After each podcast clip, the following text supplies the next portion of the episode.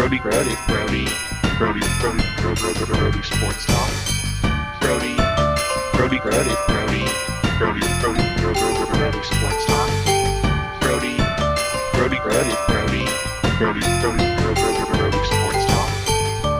Sports Talk. What's up, Brody? Hello, everyone. Welcome to Season 4, Episode 32 of Brody Sports Talk. My name is Caleb Walgren, the founder and host of the show, and I am joined, of course, by my co-host, who loves America's Brightest Orange and the Denver Broncos, Derek Rusnick. Derek, how are you doing today? I am good. I hope everyone out there in listening land is having a good work day. And we have a special guest with us on the podcast again this week. I feel like we've been doing this actually quite a bit over the last month, which has been a lot of fun. And that is going to be Stu. You can find him on Twitter at SWO Productions. I will let him go ahead and tell you a little bit about himself, and then I'll introduce what we're going to do today. Thank you so much, Caleb. So yes, this is Stu from SWOProductions.com and the Stu World Order podcast, where we review random comic book movies with our guest every episode. Episodes of that, if you want to hear about comic book movies, come out the 2nd, the 12th, and the 22nd, because I am wildly creative and like rhyming things, and I've just decided my episode comes out Stu on the 2s. So if you need to remember that for some reason, that's my weird gimmick. My wife gives me crap over and says it's terrible. I mean, it's easier than having one every week. I will give you that. So I don't want to do that much work. Initially, whenever I started this podcast, because I was primarily a website, I have new articles every weekday. So Monday through Friday, new articles on the site. And then people talked me into like, we'll do a podcast because I used to do one. And they said, get back into that. And I said, well, I don't want to do that much work. So initially I just came out twice a month, and then I bumped it up to 3, but that's it. I'm not going more than 3. This is the exact amount of work that I want to do. We're happy with 3. Yes. We're happy with 3. More stew will do. That is what I'm going to say. That's great. I love rhyming things. Oh, my name's great. It rhymes with everything. So what we're going to go ahead and do today with Stu is we're doing a Christmas movie draft where we have 6 categories and 2 flex spots, just like a good fantasy draft, where we are trying to get the categories filled for animation, a borderline movie, a classic movie, a comedy movie, a not safe for kids movie, and a streaming original, which based off of our pre-talk with Stu and Derek, that is everyone's favorite topic. And then we have the 2 flex spots. Because I was gracious and gave Derek the first pick in the Thanksgiving draft, and I was completely miserable at this draft last year, I gave myself the honor of going ahead and picking first today. And then we will have Stu go, and Derek will go back to back. We will snake around just like a classic fantasy football draft, because we're a football-based podcast. If we're going to draft, we might as well draft snake. Like, it would be way worse if we did this as an auction draft. That would probably be the worst way to do this as a podcast. But let's go ahead. Let's get things kicked off. I'm going to go ahead and take a classic off the board because it's the one that is on your TV every Christmas Eve, and that is It's a Wonderful Life. Is it my favorite? No, but I need to try to get some more points compared to how I did last year. So given that this is the second time around, I'm trying to show that I've learned my lesson. Any comments on that, Stu or Derek, before Stu makes his first pick? It was the top ranked of my classic movies. So you took the number 1 classic movie off of my board. I will say that. Yeah, solid pick. This guy is around day in, day out. We can't get him off the TV. So definitely first in, last out kind of movie. All right, Stu, what category are you going and what movie are you taking here at second overall? So here's the thing. I thought for sure you would take this movie first overall. You did not. And I like winning. And normally I would not do this. I would just be morally opposed to doing so. But you did specifically give us a borderline category. So I'm going to go with Die Hard because I know people like Die Hard. And for 2 months before Christmas happens, all you hear is about Die Hard being a Christmas movie. So borderline Die Hard first pick. That's fair. I'm not surprised to see Die Hard go early and often in this draft. You know that someone is always going to love it. And let's be honest, it's probably half the reason why I made that category exist. So you didn't have to sit here and go, where do I put Die Hard? And it just has a natural fitting spot. Derek, we are to you. You get to go back to back here at 3 and 4. What are you feeling right now? Okay, so I'm going to go with my classic category first. The one that you watch even when it comes on TBS, you know you're going to watch it. That's going to be Elf with Will Ferrell as my classic. Elf as a classic. I think that's slightly debatable, but it is almost 20 years old now, so yeah, it's a modern classic. That's fine. It works. It totally works. Is that not? I mean, if you want, I can move that down to comedy. It works, Derek. I'm going to let you have it. You picked it for classic, and in general, we're all kind of just picking against ourselves. So if you put it in classic, that means you're not taking a comedy that I can put in comedy later. So I'm fine with that. Yeah, okay. So then I will go with my animation, and we've got to go How the Grinch Stole Christmas. Ah, that was going to be my pick. Curse you. Yeah, I'm so sorry. I knew I saw in your eyes.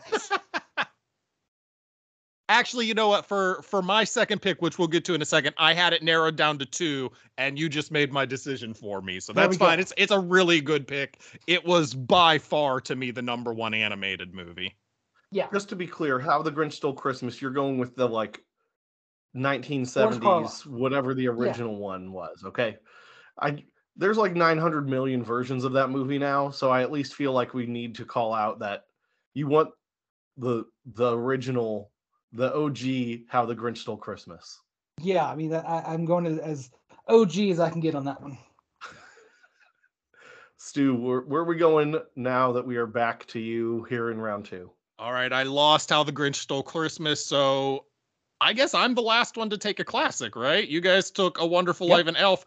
I'm going to take my classic, and it's going to be A Muppet's Christmas Carol. There you go. Nice. There you go. That is a solid pick. Anytime you can get the Muppets on a draft, you're doing something right. Well, and the really nice thing about that one is, because this draft has flex options, we could continue just pile up classics all day compared to some of the drafts we've done. So you need to make sure you get the classic you want in case you're not really feeling that category, so that you just have it out of the way and are set going forward. I'm going to go ahead. I'm on the board here. I've got to take, for animation, I'm going with A Charlie Brown Christmas. Yep. That's a good one. Good one. I know it's short. That's half the fun of it. I do have 4 kids, and whenever I can watch something that is over in 30 minutes and put them to bed, it means that it is not. There's less fighting during the movie because there is less movie, and that just makes me happy all the more. I'm going to go ahead and take a borderline one here as well. I'm going to take Gremlins. Yeah, that was okay. Yeah, obviously, obviously, Die Hard was my number one borderline. Gremlins was number 2. Yeah. So I've got 3. We're back to you, Stu. We're in round 3. Where are you feeling? The board's pretty open for you here. It is. It is surprisingly open still. I am actually going to jump down a bit my comedy list. I'm going to pick the comedy I have ranked 4th, although Elf was 3rd, so that one's already gone, because I think this one will bring in more votes than the ones I have ranked 1 and 2. I'm going to go comedy Home Alone. Okay. I watched that recently with my family, and I realized how much an hour of it is literally nothing happening. And then 15 minutes of it is the end of the movie that we all remember, where He does everything and is the part that we actually care about.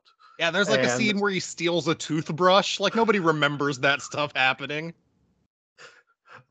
And goes to church and talks to the old shovel guy next door. Like, no one, you watch that and you're just like, I don't remember any of this happening. Oh, he has good hygiene. That's what matters here. Derek, we're back to you. You've got comedy open. You could take another one if you want that, or where do you kind of want to take as far as your board is concerned? Okay, so I'm going to go with my comedy next because super popular movie, something you have to watch every year as I am looking for my Christmas bonus and my National Lampoon's Christmas Vacation. We all knew it was coming sooner rather than later. Yeah. So yeah. Definitely a solid take there to end round 3. Derek, you also get to kick off round 4. Yeah. So go ahead. No, I was just going to say, what are you feeling? Where do you want to start on that one? So this, I have an underrated movie. I'm moving down to my flex spot. Because I believe I can pick up some good guys on my my other 3. So in my flex spot, we have to go Arnold Schwarzenegger, we have to go Sinbad, we have to go Jingle All the Way. Nice. Anytime you can have Arnold and Sinbad in a movie, you know it's going to be an adventure. Stu, any thoughts about that before you go ahead and... It's a good pick. He just took Christmas Vacation and Jingle All the Way, and he took Elf earlier, so he had 3 of my 5 things on the draft board for comedy. So I'm a little worried. I'm thinking maybe I need to go flex to get the last comedy here. I don't know. Maybe we'll see what happens. Well, it is your pick, so you can go with a flex, or you could try to knock out an animation if you're worried about some animated things showing up in flex spots. You know what? I actually am going to go animation. My number 2 animated film still on the board. I will go with Rudolph the Red-Nosed Reindeer. There you go. Claymation and animation, it all works, right? I was going to say, I hope that counts. Yeah. I assumed it was animated. I would fully vote for it in the animation category. If you're not having it there, do you really want to have it anywhere else? Yeah. So... I think that it works. We're gonna roll with it. And we are very strict about all the rules on these drafts. Very strict. Big sticklers. Absolutely. So I'm looking through some things here, trying to decide where I want to go as far as the categories that we have, the movies that are available. I'm going to go ahead and go with some categories that just haven't been taken yet. I'm going to go with Not Safe for Kids, and I'm going to go ahead and put Love Actually in that spot because there's definitely some things in there that I'm like, I'm definitely not watching this with my kids around. You know what I'm talking about. It's quite clear. You just don't want to do that. It is going to be No person should show up to the front door with white cards and use a boombox. But it's become such a meme. Like, now they have a commercial this year with the 2 guys from Scrubs doing it to each other, which is surprisingly way better than in the actual movie. Next, I do want to go ahead and get a streaming original, just so that way I can have the one that I know that I want. I watched this one. It's from Netflix. It was very actually heartwarming. I'm going with Klaus. Klaus is my streaming original. You see the old man out making toys for kids. It was very heartwarming. So no spoilers from that. You kind of figure that out in like the first 20 or 30 minutes, I'm pretty sure. But Klaus is my streaming original. And at least have one so I don't have to worry about it later. So, Stu, any thoughts on those before you take your next pick? you know what? Every pick that's been taken so far was on my draft board, and then you just took two that weren't.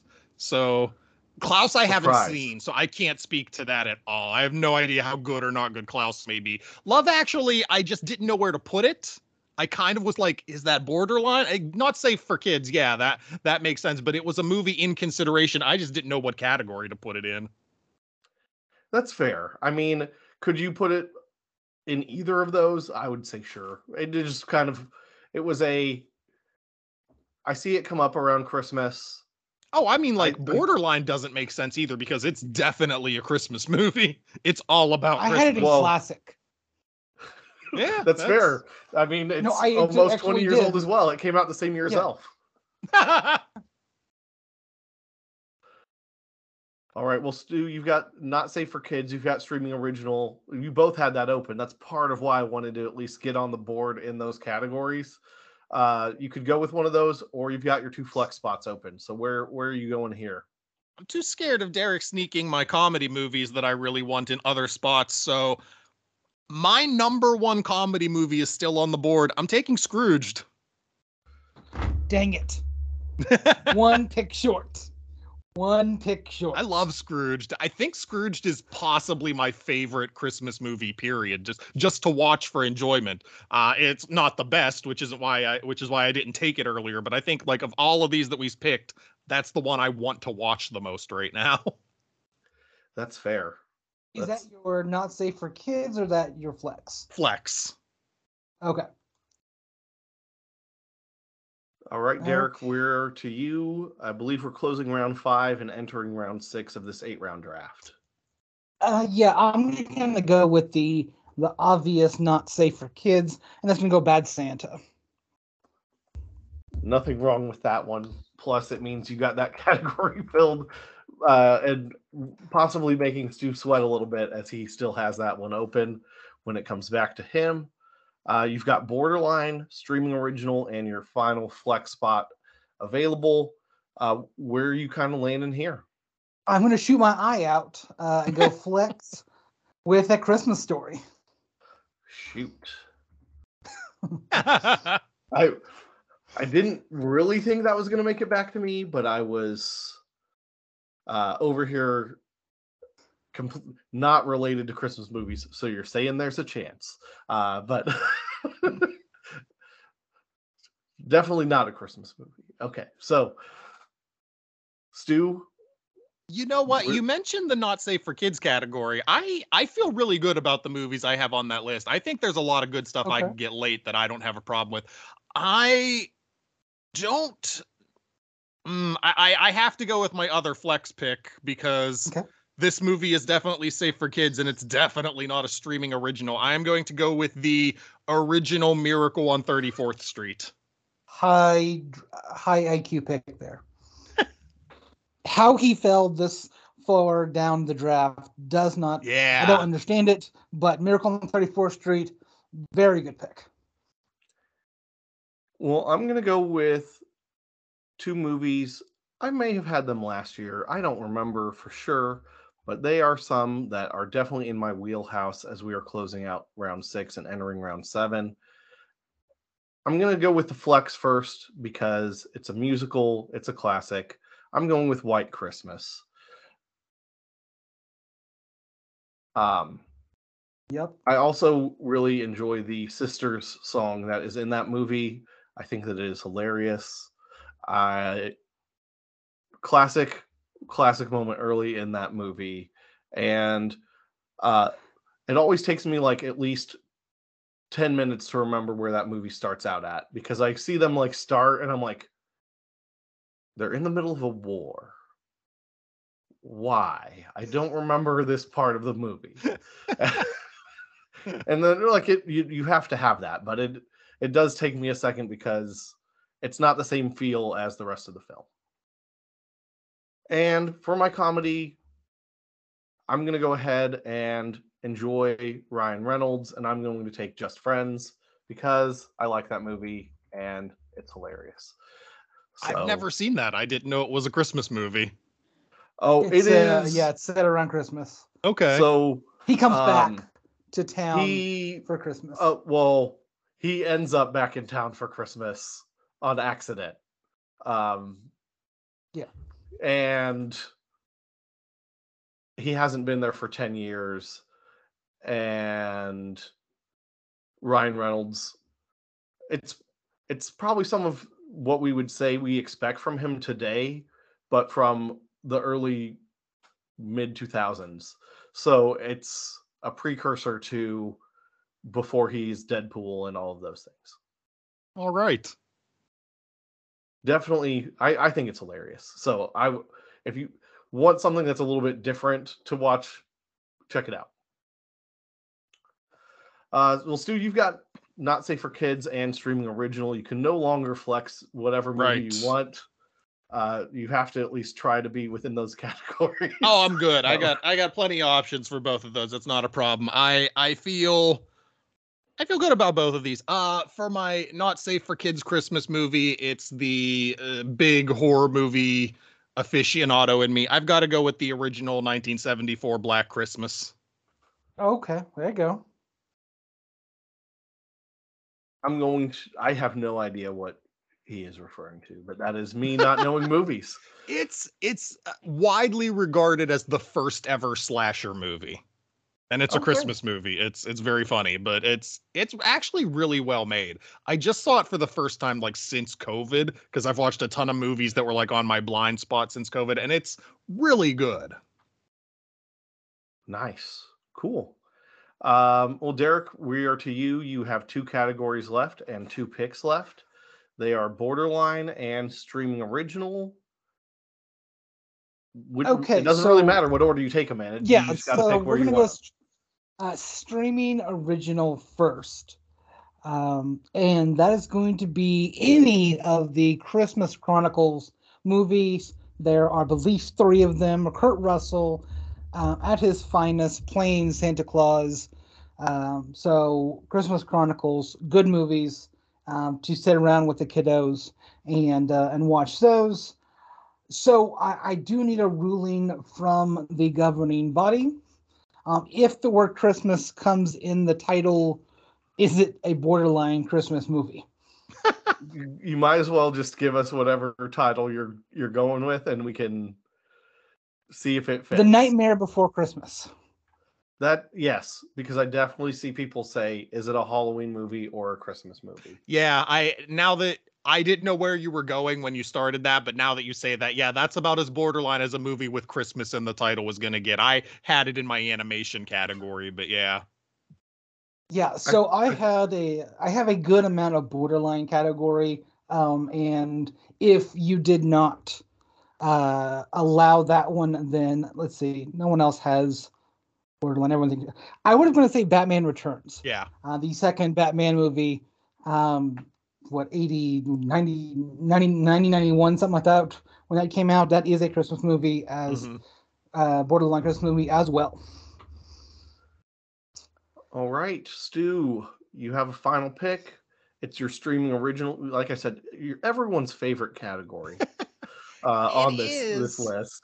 And you know what? I think I'm actually going to need a ruling on this one also. It's definitely a streaming movie. It's definitely a Christmas movie. I don't know if it's a movie, but I want to pick the recently released Guardians of the Galaxy holiday special from Disney Plus. It's like a 50-minute featurette, it's called. I'll take a ruling. If you say no, I have other picks, but no, it is a standalone piece of art, and it is greater than 22 minutes. And so I would say that, yes, my vote would be a streaming original, and we'd allow it. I would allow it. Caleb, it's up to you. I mean, it sounds like it's longer than both Rudolph and A Charlie Brown Christmas. Oh, that's true, too. Yeah. So I'm going to say that it works. I haven't seen that. Sounds like it's definitely worth the watch, because Guardians is hilarious. And I know in general my wife was wanting me to watch Hawkeye with her this season, so maybe we can sneak Guardians Holiday Edition in there as well. It's a good time to watch Hawkeye. Hawkeye is also Christmas themed. This is true too. I have not watched it yet. I'm that far behind on everything because that is who I am. So let's see what we've got left here. I have a flex spot.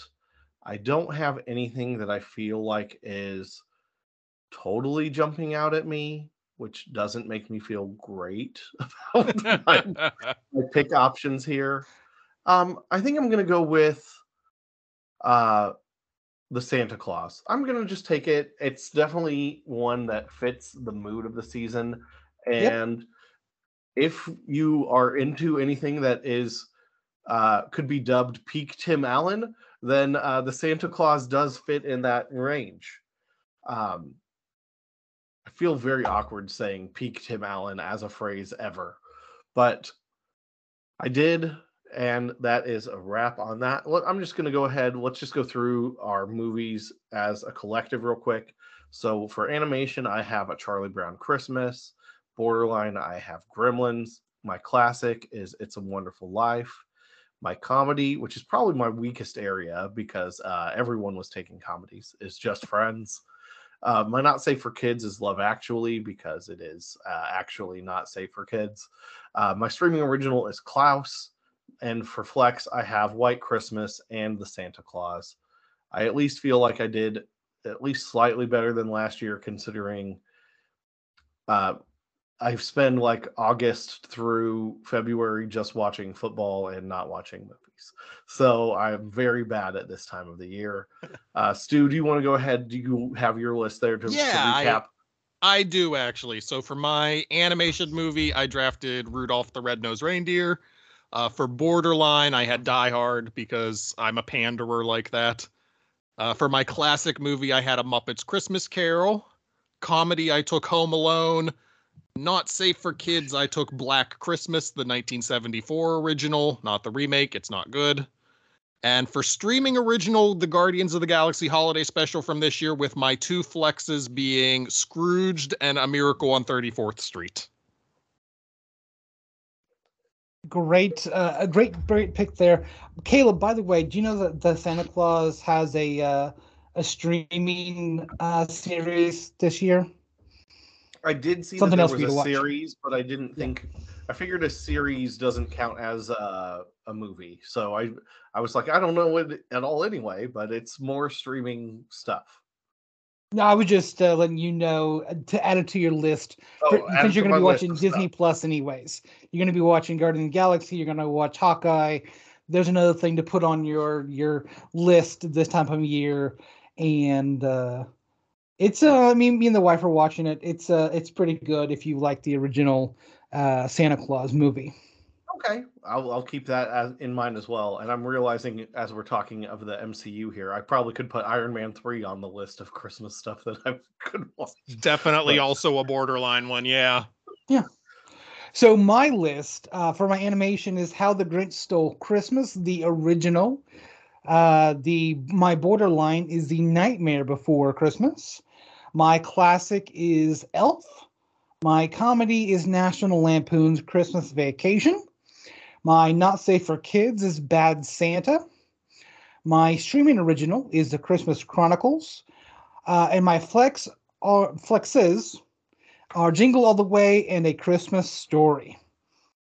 I'm just realizing that we let Derek pick 5 movies with Christmas in the title.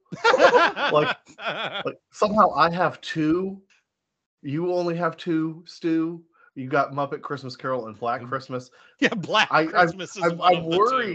I'm worried about how well Derek is going to do because he has Christmas in so many titles. Yeah, he was picking very on brand. You say you're a panderer. I'm pandering to the same people you pandered to because Die Hard being a borderline Christmas movie is the same argument people have about The Nightmare Before Christmas. My friend group literally argues about that all the time. And you can't go any kind of Christmas movies without Elf and Christmas Vacation. So, I think other than my not safe for kids, because I missed it by one pick, I like my roster here. Absolutely. Absolutely. So let's go ahead. Let's jump over to the football field a little bit here, switch up gears, and let's talk about some of the things that we projected before the season. Actually, we're going to start with some of the drafts we did, because we did drafts about all of the Power Five conferences, about who we thought were going to win those. And newsflash, Derek won pretty much all of those. I went back and checked the tapes, aka there's not really tapes, they were the old podcast episodes. But Derek had Clemson winning the ACC, which was right. I did have first pick there and was wrong. He had Michigan winning the Big Ten. I had the first pick there and I was wrong. He had Kansas State winning the Big 12. That was the fourth pick off the board. The Big 12 was not easy to predict this year. Although I think we went Oklahoma State, Oklahoma, and I might have said Iowa State. Like, it was not a good pick. No one knew what was going on in the Big 12 this year, except for Derek. He just clearly nailed that one. And then in the Pac-12, he had Utah winning it because he knows that and that was the first overall pick on that one. So Derek nailed these drafts. The only one that I got right was the SEC, because I got the first pick there and picked Georgia. And so I was grateful that I at least show up as an honorable mention in college football championship week, as far as a pick we got right before the season, trying to draft the teams. We didn't draft all the teams either. So we could have had one of those where it was like, no one got this. So thankfully we did at least get all of the winners in all of the leagues. The other projection that I have from our NFL divisional series is we both projected the Saints to go under 8.5 wins, as the Saints are now at 4-9 in the putrid NFC South. They cannot get over 8.5 wins. So Derek and I both got that right. High fives, Derek. Congratulations. Any thoughts you want to throw in there on those before we jump over to some NFL headlines? Yeah, I don't know what a Ute is, but go Utah Utes.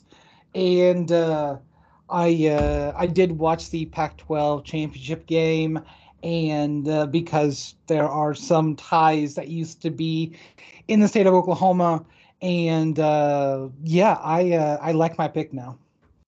Yeah, I mean, they were the team that beat USC twice, so all worked out very well for you.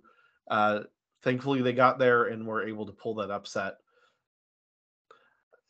Although, so technically I did pick Ohio State to win the Big Ten, and they are in the college football playoff, but maybe we'll get into the college football playoff later. I know Derek has some feelings about that are loosely transcribed in the notes. Hey, Caleb, I have a question for you along those lines. Sure. In order to win a conference championship, don't you have to play in the conference championship game? If there is one. Yes. Yeah. So if there is one. Okay. So where was Ohio State on Big Ten championship game weekend? They were probably in Columbus. I did not officially research this, but sitting on their behinds, not playing a game. So there's no chance for them to win the conference championship. I understand, but since they're in the playoff, I figured I needed to call that out. So. And they shouldn't be, but we'll talk about that in a second. I mean, I could have been a homer and taken Nebraska first, and that would have been an even worse pick. So even worse, horrible. Scott Frost got fired before the first month of the season was over. Let's not talk about that anymore. Okay. But speaking about people who got fired, the Tennessee Titans came out today, days after getting embarrassed on the field by a former wide receiver of theirs named A.J. Brown that got traded to the Eagles from the Titans this offseason. I don't know if you remember, Derek. A very, low deal. Like, no, it was a huge deal. Everyone knew that the Eagles gave up the 18th overall pick for A.J. Brown. And then they backed up the Brinks truck to his house, gave him a brand new contract because A.J. Brown had said, "Show me the money." The Titans said nope and traded him to Philly, and the Eagles were more than happy to pay him. And the Titans have now fired John Robinson, who made that trade. in a season where the Titans offense just doesn't look very good. Derek, any thoughts here? The Titans, clearly they're in first place in their division. They're probably going to win the AFC South. Just not satisfying enough. What do you think about Robinson, especially this kind of odd midseason firing? I have to say that there is something behind this not football related. I never want to hear of allegations of impropriety or anything like that, but this just seems weird. It just seems that this is not the right time to do that. If this happened on week 15, 16, 17, something like that, I could understand making sure that you can get the very first bet of the best person out there. But we're just a few 5 weeks away. So, if I saw this in a couple of weeks, that would make a lot of sense. I do know the Titans team was the number one overall seed last year in the AFC. So I don't understand how they could have gotten better like this year when it comes to where are we at in the playoffs? You have a little bit of a down year. You're going to make the playoffs. You're going to host a home game in the playoffs. Barring the Jacksonville Jaguars just doing something amazing. I don't think they can do that. But all you're really looking for is a chance. Once you get to the playoffs, you're hosting a home game. I don't quite understand. They have the quarterback that they think is going to be the future. A lot of people like Malik Willis. I think he did a great job in the preseason. And in his limited time on the field in the regular season, didn't look that bad. Needs some development. But, I think he's going to become a Lamar Jackson type that you definitely want on your team. So if you're going to fire a guy over the A.J. Brown trade, then this is a weird time to do it. And probably not the best. I think you've gotten better and younger this year. So it's weird to me.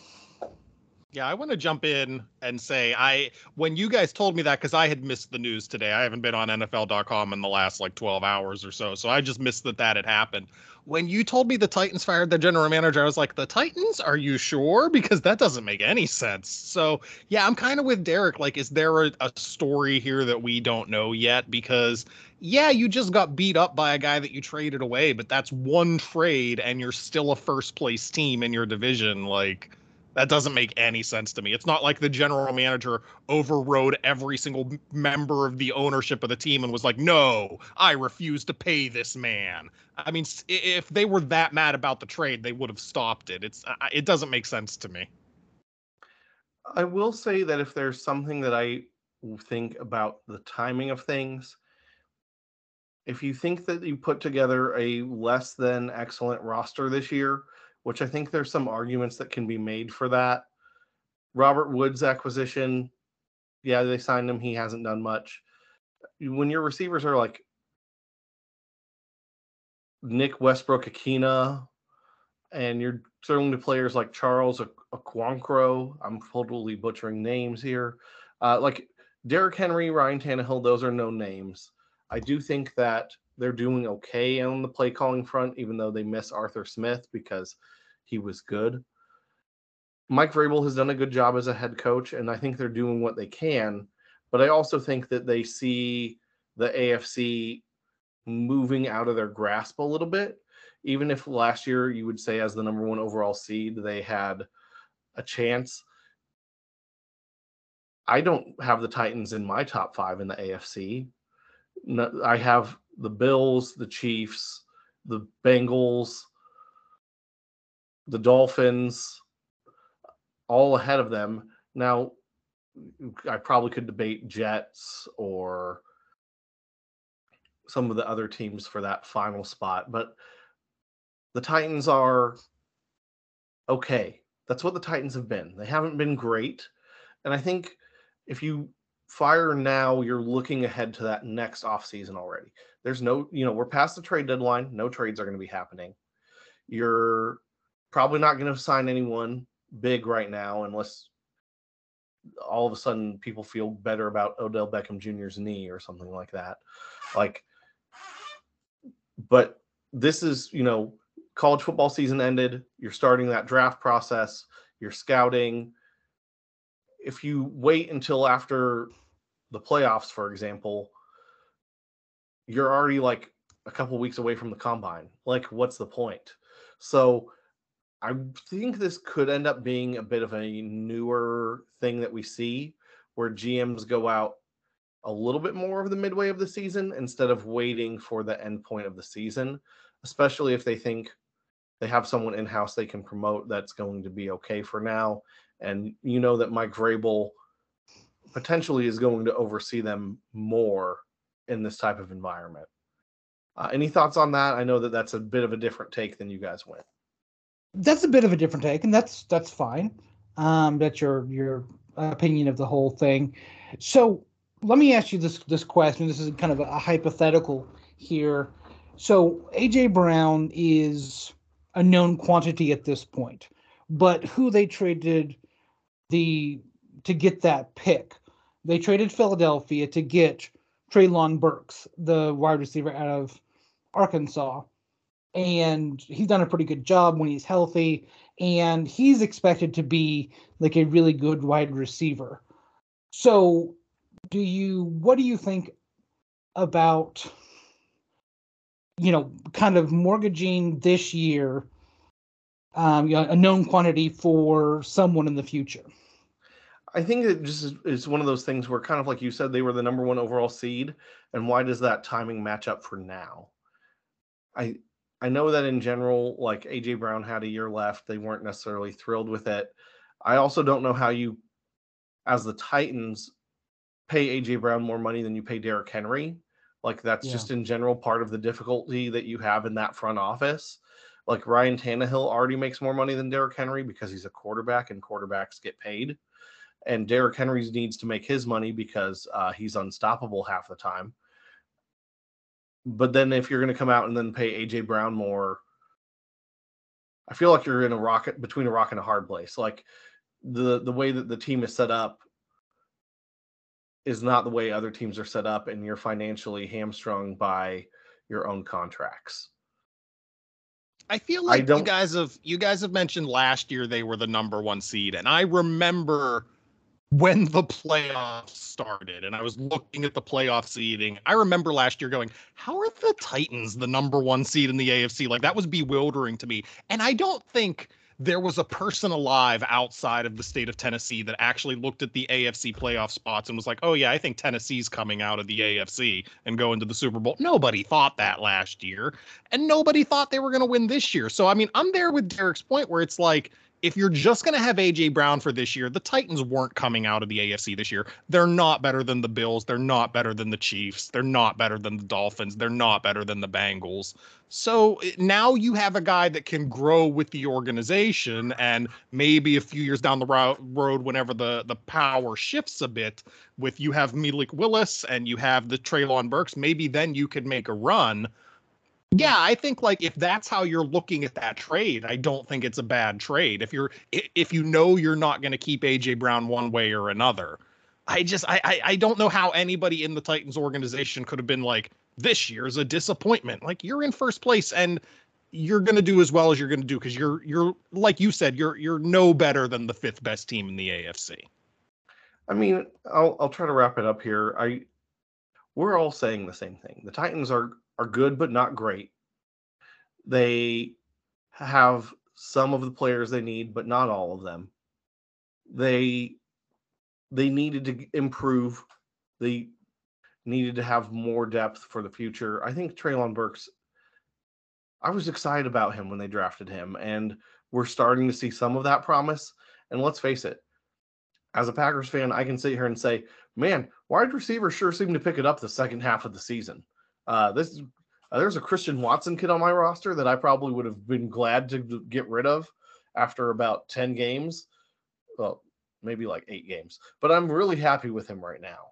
And the fact that he is apparently a contender for Offensive Rookie of the Year when he showed up in November is a bit of a joke to me. But sometimes players just show up and start doing things. my hope is that for the Titans, they don't look at this kind of like I think Bears fans look at when Lovie Smith got fired and they go, we made a huge mistake. Like, we've had winning seasons every year with John Robinson, and we certainly could do worse. And I think that their hope is that they can do better. We'll see how it changes. The other news is the Los Angeles Rams, who are pretty dang miserable, and the defending Super Bowl champions, they picked up Baker Mayfield on waivers from the Carolina Panthers because he got cut, and he kind of asked to be cut is what I was hearing around NFL circles. You know, he knew that it was going to be the Sam Darnold and PJ Walker show, which is probably one of the worst names of a show of all time. But Baker Mayfield knew he was not going to be seeing the field, asked for a different opportunity, and now he is apparently trying to have the playbook sent to him so he can read it on the plane from Carolina to LA as they play on Thursday Night Football this week. And I saw people saying Baker Mayfield may get the start this week. This is not Christian McCaffrey getting traded to the 49ers. If Baker Mayfield starts for the Rams against the Raiders, just know the Rams, who don't have their first round pick this year, are not trying to win. So I don't know how many plays you can install in an offense with a quarterback who has seen the playbook for 48 hours, but I feel like this is a sure, we'll let Bryce Perkins start this week, and then we have a long week after Thursday night to get Baker familiar with the offense. Also, he's apparently wearing number 17, which felt super awkward to me. And maybe that's me. We say this all the time. We're an Oklahoma-based podcast, so I'm just used to seeing him wear that number 6. And number 17 feels very awkward on Baker Mayfield. Derek, do you have any thoughts about Baker going to the Rams? Definitely not the way we saw this story going at the beginning of the season. Okay, so if you're telling me that a quarterback drafted number 1 overall is playing for a Rams team, I thought you were talking about Sam Bradford. Everything else, of course, Sam Bradford was drafted by the Rams while they were in St. Louis, but no, I love this move. So you have a offensive guru that can make chicken salad out of anything, and a very, very smart. And by the way, a lot of people behind the scenes do say that Baker Mayfield is a very smart and very adept quarterback. He know the playbook, and he will know the offense better than most other quarterbacks in the same situation. What he actually does physically on the field is a different story, reading defenses and stuff like that. But I like the move. I want to see what he can do with someone who actually wants to give him a shot. The Rams are kind of beat up right now, but there's still some talent on the Rams. And I don't think there was much talent when it came to the Panthers. So I like the move. Let's see what Baker can do. The Panthers do not have talent. Breaking news from Dirty Sports Talk. Stu, anything you want to add there about Baker Mayfield going to LA? It's fascinating to me, the career trajectory that Baker has had since 2 years ago when he helped the Browns win their first playoff game in what feels like the beginning of time. Like, they won a playoff game with this guy. I thought like they were immediately going to build a statue to him and he was going to be their quarterback for until the heat death of the universe. And now we're 2 years away and he's already gone through this many different teams. It's just fascinating. I remember this whole offseason, and I told you guys, and we'll talk about them later, I'm a Seahawks fan, and I was like, we can get Baker Mayfield for a 5th-round pick. Like, just do that. And then they didn't, and I'm wrong all the time, and that's fine. But it's just fascinating to me. Like, I thought this guy was going to be Mr. Cleveland Browns forever because they've, you know, I don't know. It's so wild to me. Like, I can't believe that they finally won a playoff game, and now 2 years later, he's this far out of town. And don't forget, like, the year before that playoff game, is when, like, Bud Light had done the promotion of having, like, the beer coolers all over the city of Cleveland, that, like, when Cleveland wins a game, we will open these so that people can celebrate. Baker was that quarterback. Like, when Cleveland wins a football game, we will celebrate. It was bad. It was really bad in Cleveland for a while there. And not only did they win that playoff game, they were up on the Chiefs. They were up on the Chiefs and had a chance to do more. It's a weird path. I'll be honest, if things go well for him out there, he's in the best spot for them to make a movie about his career. That is for sure. So, Derek, are you feeling like you need to overreact to anything right about now? Or I need to overreact. Okay. I'll let you introduce where we're going here then. Yeah, so we move to my second favorite part of the podcast, the overreactions under the radar, where each and every week me and Caleb, and sometimes our guests, if they want to overreact or under the radar or something, I go on a rant. I will just speak personally. I go on a rant about something, usually football related, that is bugging my brain. And then on the other side, I get very quiet and very soulful and talk about something that I don't think a lot of people are realizing. That's under the radar. But first, before under the radar, I have to overreact. And I've got to say it. We need to change the college football playoff. And I'm not talking about the 12 teams that's coming up in 2 seasons. I'm talking about a complete division-wide, we are going to change the way that we talk about college football champions, because there are the old guard and the new guard when it comes to the playoffs and winning a championship in college football. The old guard, Bama, Florida State, Ohio State, Clemson, Oklahoma, Georgia, Notre Dame, LSU, and Michigan. Those teams before the new playoff system, where we had 4 teams, they have dominated the college championships going back forever. Now, there has been some intermingled teams who have won championships since that are not them, but if you look at the last 40 years or so, that's who you're going to see. Now we come to the 2014, about 8 years ago. We're in year 9 right now. And the teams that have made the 4-team playoff. So 9 different years, 4 spots. And let me tell you the teams that have made that. Alabama, Florida State, Ohio State, Clemson, Oklahoma, Georgia, Notre Dame, LSU, Michigan, and Oregon, Washington, Cincinnati, and now TCU. There has been 4 teams in the last 9 years in a 4-team playoff that are not part of the old guard. And this year, after Selection Tuesday and now Selection Sunday for the who's actually going to be in the playoff, people are saying that an 11-1 TCU should not be in the playoff. They should not be in the.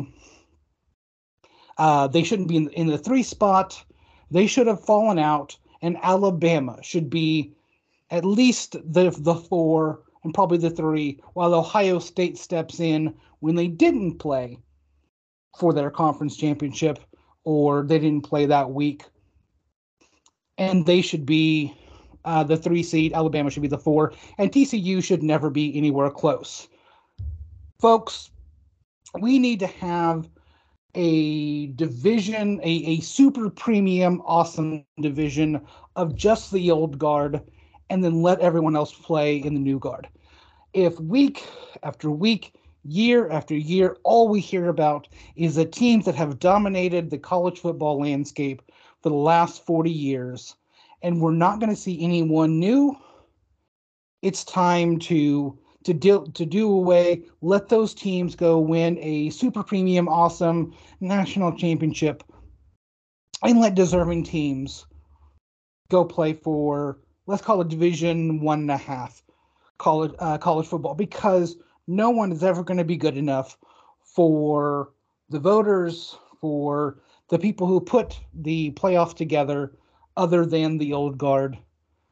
I swear, I don't know what. I mean, yes, Georgia is undefeated. They're in the SEC. They had a great season and they deserve to be there. Michigan the same way.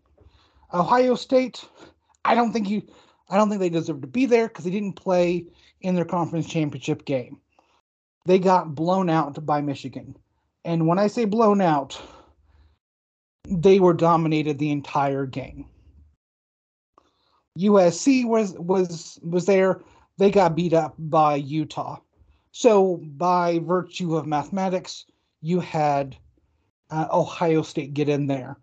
But so many people have said that teams don't deserve, that the Big 12 is not a good conference, the ACC isn't a good conference. I'm tired of it. Let's just let the awesome teams go play their super awesome bestie football championship, and everyone else can play football. Rant over. I like Derek's League of Super Friends idea, where the Super Friends get together and play for their own championship that no one cares about, or that all 10 of them care about, or whatever it is. And the rest of us get to have a traditional playoff with teams that we may not expect. Something's got to give. I'm excited for the Big 12 team playoff, and the fact that the 6 conference champions automatically make it in. So, like, Tulane would be in this year with that. And I'm always going to at least respect the 2017 national champion UCF Golden Knights. So I respect people's claims to national championships, even if it is not through the new playoff. Stu, anything you want to add about the college football playoff? I have a different college football tangent I'm getting ready to overreact to. So, you know what? I'm not typically a big college football person. And the reason for that is you're watching sports on a Saturday or a Sunday, and you see the sports ticker go by, and it's, how many 70-6 games do I need to know about? And I think that goes to Derek's point. Just get all these teams that put these cupcakes on their schedule and beat up state schools just so they can inflate their record and always be there at the end of the season. Yeah, you're right. It'll never happen. It'll never, ever happen. But yeah, put them all in their own division, make them play nobody but each other, make every single one of their games matter. And yeah, I don't need to see Alabama playing Louisville Central State. It doesn't need to happen. I never need that game on my schedule. It's true. I never want to see that game either. So my overreaction this week, just to keep with the college football theme, Derek, is that we used to live in an era where people cared about who has the number one recruiting class. You know, how many 5 stars, how many 4 stars, what 17 and 18-year-olds are you signing to your school that are going to be there for the next 4 years, and all this happy, joy of 2019, of the years gone by when recruiting classes mattered. And I say that because recruiting classes matter no more. Just look at what happened with Texas A&M this past year. They got all that NIL money, and they had a bunch of young kids who were unable to win football games against more experienced and veteran teams, because the transfer portal is where it is at. It is crazy. It just opened for the December portal for next year, and they said within that first day when people could join, over 1,000 players joined the transfer portal. When you think about it, in college football, there's 120 teams or something like that now. It's really about 8 people a team. That's not really that many. But you know that in general, USC, they were in the Pac-12 championship game. It's because of the transfer portal. when you talk about Michigan State doing well last year from Mel Tucker and showing up out of nowhere, it was the transfer portal. The transfer portal has made schools show up out of nowhere. And I think one person who's going to be a big recipient of it this coming year is none other than Coach Prime out there in Boulder, Colorado, because he's taken the job for the Colorado Buffaloes. He basically went in and had a meeting with the players that was like, hey, what's up? You might as well enter the portal because I'm not going to feel bad if I don't play you because I don't know you. And part of me is like, you know what? I appreciate his honesty. If you don't want to try to play for him, you don't want to play in his system, he didn't recruit you, he's showing that there is literally no loyalty to you being in the building. I'd rather have it frank than not, but it's just ridiculous to me how everything changes so quick and so fast in this new transfer portal era. And the rich get richer and the small stay small. Derek, any comments on that before we calm down a little bit? And, yeah. Maybe do a yoga pose and go under the radar. Yeah. So this year and next year will be the last 2 years that this is actually going to be an issue.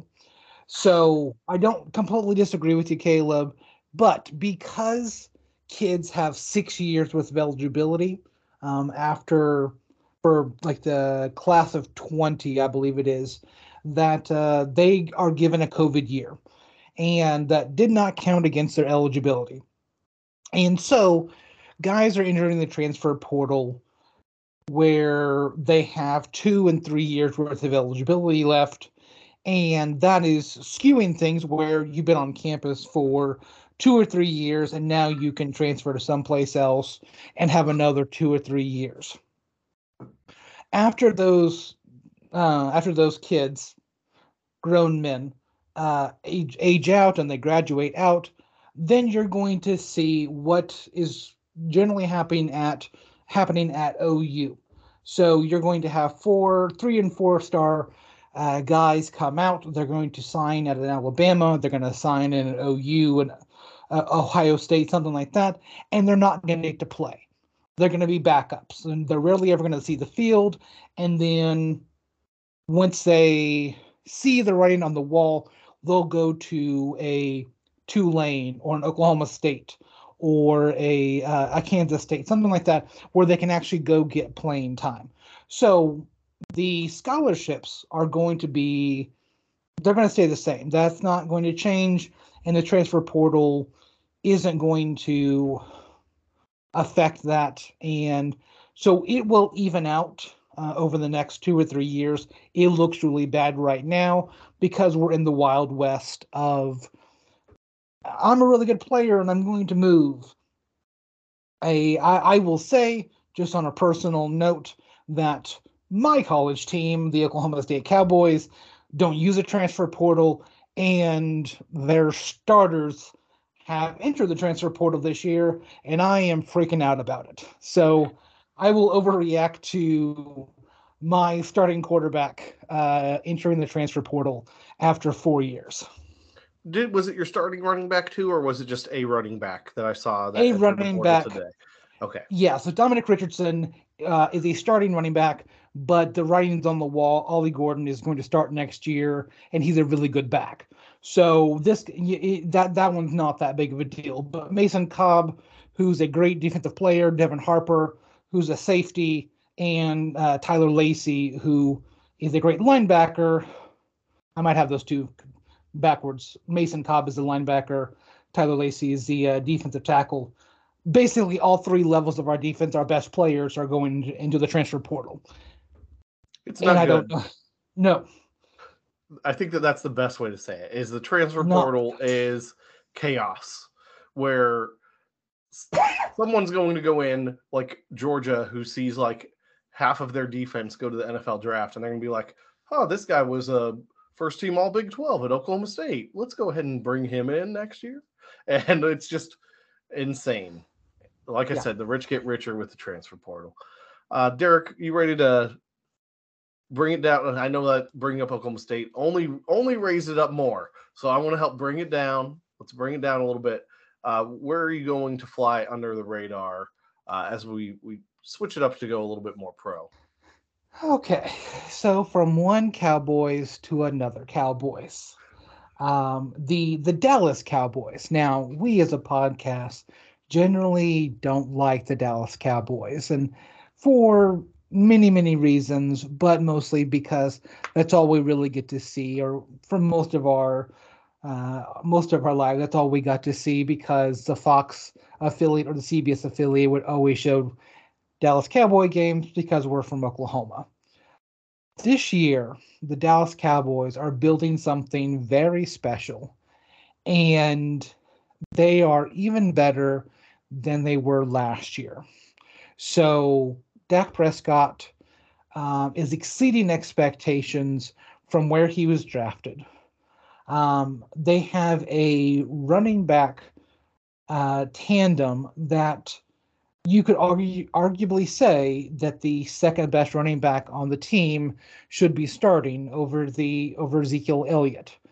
You've got receivers that are doing a really good job of running routes, and a offensive play caller that I don't think he's going to be there next year. Kellen Moore has done a really great job, but I think he's going to get a head coaching job somewhere in the NFL next year.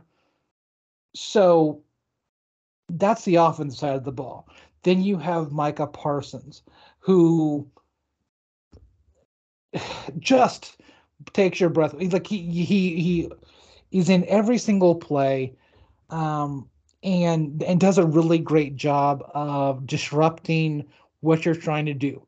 There's going to be times that he does get beat, and coverage isn't his best part for covering like the flat and stuff like that. But Dan Quinn, which again, I think he's going to get another head coaching opportunity next year with what he's done with this defense. I really think that they are in this hurricane of really great, hurricane of greatness, if you will, right now. All the pieces are coming together. And if they weren't in the NFC East, we would be talking about them a lot more, because the Eagles are there and they're an only one-loss team. The Giants with Brian Daboll is doing is something really good this year. The Commanders are coming out of nowhere, and if it wasn't for a really tough East, if the Dallas Cowboys were in the AFC West or the AFC South, they would be far beyond expectations right now. I really think that the Cowboys, we're going to see them deep into the playoffs. Who knows what happens next year? You don't know who's going to leave or who's still going to be there, but this year it's just fun to watch. It is. It really is. Stu, anything you want to say about Dallas before I go under the radar here real quick? I just like the notion of anybody saying like, oh, if not for this, we'd be talking more about the Dallas Cowboys. As fair. If society has not talked enough about the Dallas Cowboys in the NFL's history. But yeah, I mean, it's right. The Eagles are a one-loss team at this point. So the Cowboys are kind of like, they could well be the second best team in the NFC, but they're the second best team in their division. So what are you going to do? You're not going to have a playoff game at Jerry World because of the Eagles this year. I will say, to possibly overreact real quick, NFL, why did you find those tight ends that did the whack-a-mole in the Salvation Army kettle? That was the dumbest. Don't find them. That was awesome. Okay. That's what I need to say about that. Can I overreact to that nice overreaction? Oh, sure. I got really mad at Zeke Elliott for not doing the Salvation Army thing that he does every year when he scores a touchdown. And he didn't jump in the Salvation Army kettle this year when he scored a touchdown, and I was really upset with him. Oh, he did that on Sunday night in the middle of the Colts getting destroyed. Well, yeah, but it was on Thanksgiving. Oh, yeah, that's fair. I was, yeah. So maybe now he was thinking as they were blowing the Colts out, no one was watching that game, so he might not get fined as much. Oh, okay. Dak went up and wound it like it was a jack in the box, and Zeke stood up and was eating cereal because, you know, that's what he does. There you go. I'm glad that celebration is behind the gritty as far as times are concerned. We had the dab take over the NFL. We had the eating cereal celebration take over the NFL, and now we have the gritty. The gritty is at least interesting. So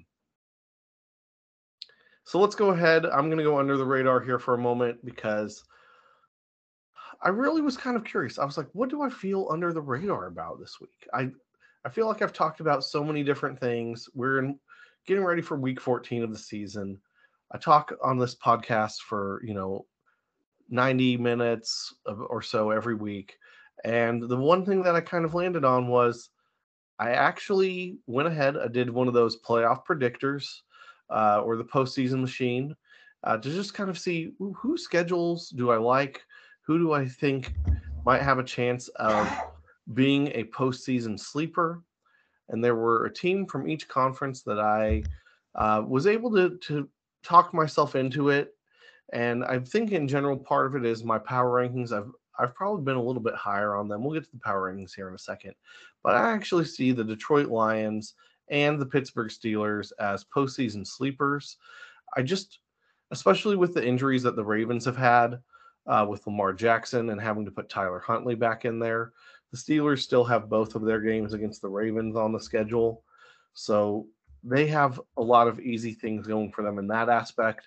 Their other three games are at Carolina, a Baker Mayfield-less Carolina, hosting the Las Vegas Raiders, who should be disbanded out of the NFL per Derek, and then hosting the Cleveland Browns on the final game of the year in a game that the Browns may not have anything to play for, but hopefully Myles Garrett does not try to go after Kenny Pickett with his helmet this time.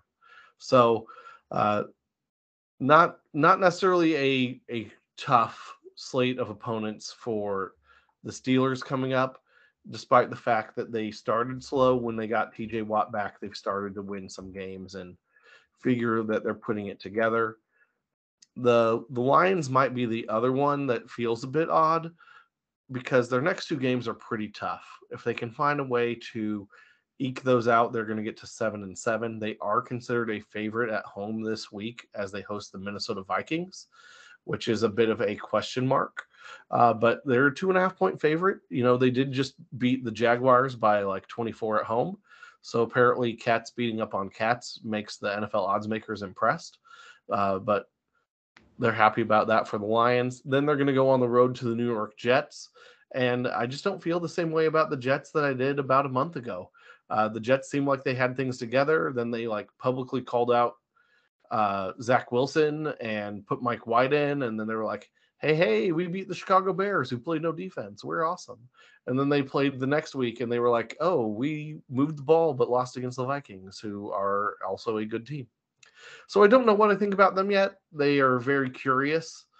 But then it's, again, Lions at Carolina, hosting the Bears and playing the Packers. I will speak on behalf. The Lions could probably win all of those games, especially because if you're playing the Packers in the final week, we might be playing Jordan Love or no starters for potential purposes. So why not? The Lions definitely have a chance. So it just seemed very weird because I feel like those teams have both crept up a little bit from really, really bad starts, especially the Lions, winners of 4 of their last 5. The tough loss on Thanksgiving against Buffalo, but they're coming back. They're definitely coming back.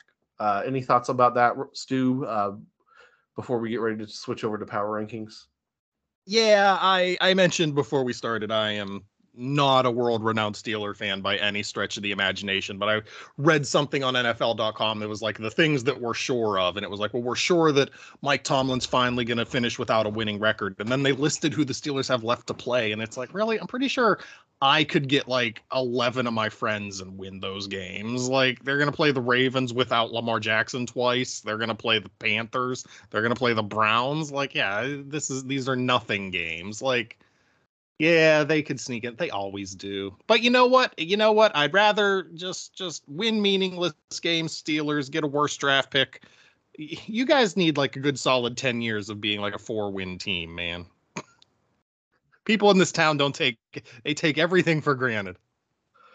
I want to see the Steelers have just like a solid decade of being a 4-win team, man, and see what happens in this city.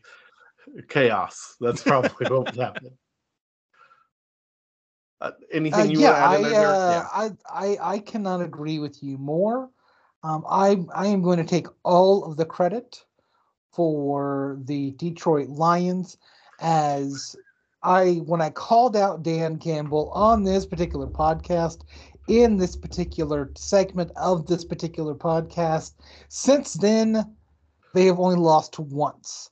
And I am going to take full credit for it, as to get, I'm sure he played the episode and says, like, you guys, Derek Rusnick is not happy with us.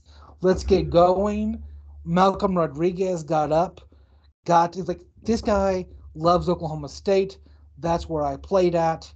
We've got to do it for this particular guy, just some random guy in Oklahoma. And ever since then, the Lions have been on a tear. I will say that it is surprising to me how the Detroit Lions are in second place in a division, and the Packers are behind them. So it's true. My brain is broken.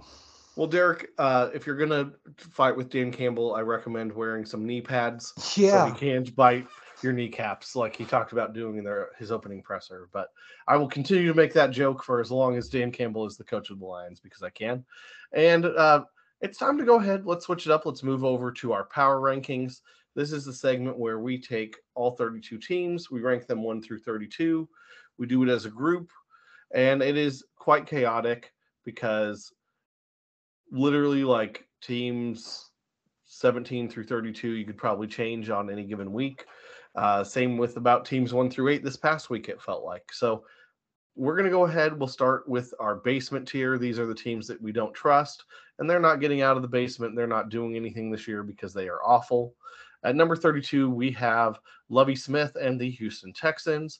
At number 24, it is Derek Rusnick and the Denver Broncos. I know Derek loves them. He might as well be on the team.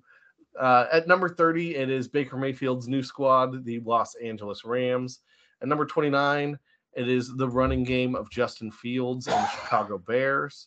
At number 28, it is you had a decent start, Jeff Saturday, but you've lost several games since then. It's the Indianapolis Colts. Also, maybe played better in the fourth quarter. At number 27, we have Who Dat? It is the New Orleans Saints. At number 26, it is the Carolina Panthers. And at number 25, we have the Arizona Cardinals, represented by Kyler Murray, probably playing Call of Duty as we're recording this tonight. So let's go back. I want to talk for a moment about the Houston Texans, because we try to talk about every team on this podcast, and as we're getting closer to the playoffs, I don't want to talk about them then. So we're going to do it now, because it's early in December and we can get it out of the way. But they just keep finding ways to give up points, as in their latest contest where they played against the Browns. They gave up multiple touchdowns on either defense or special teams. And I went ahead, I looked over at Football Outsiders to figure out the odds and percentages, so I didn't have to figure them out myself. But they said that the Texans have an 84.4% chance of getting the number one overall pick. That's what happens when you have one win and everyone else has three or more wins. So it definitely feels like they will probably have it happen, even though there's still 5 weeks left in the season. Playing Kyle Allen at quarterback also helps you get the number one overall pick. So you're doing a great job, Texans. So they are what feels like in an early process of a rebuild that may never end. They're not really getting a whole lot together. Derek, I'll go to you on this. Kind of who are your top three targets that you would consider here at number one overall? Because we're just going to kind of pencil it in that they have it. It feels right. Where do you want to go?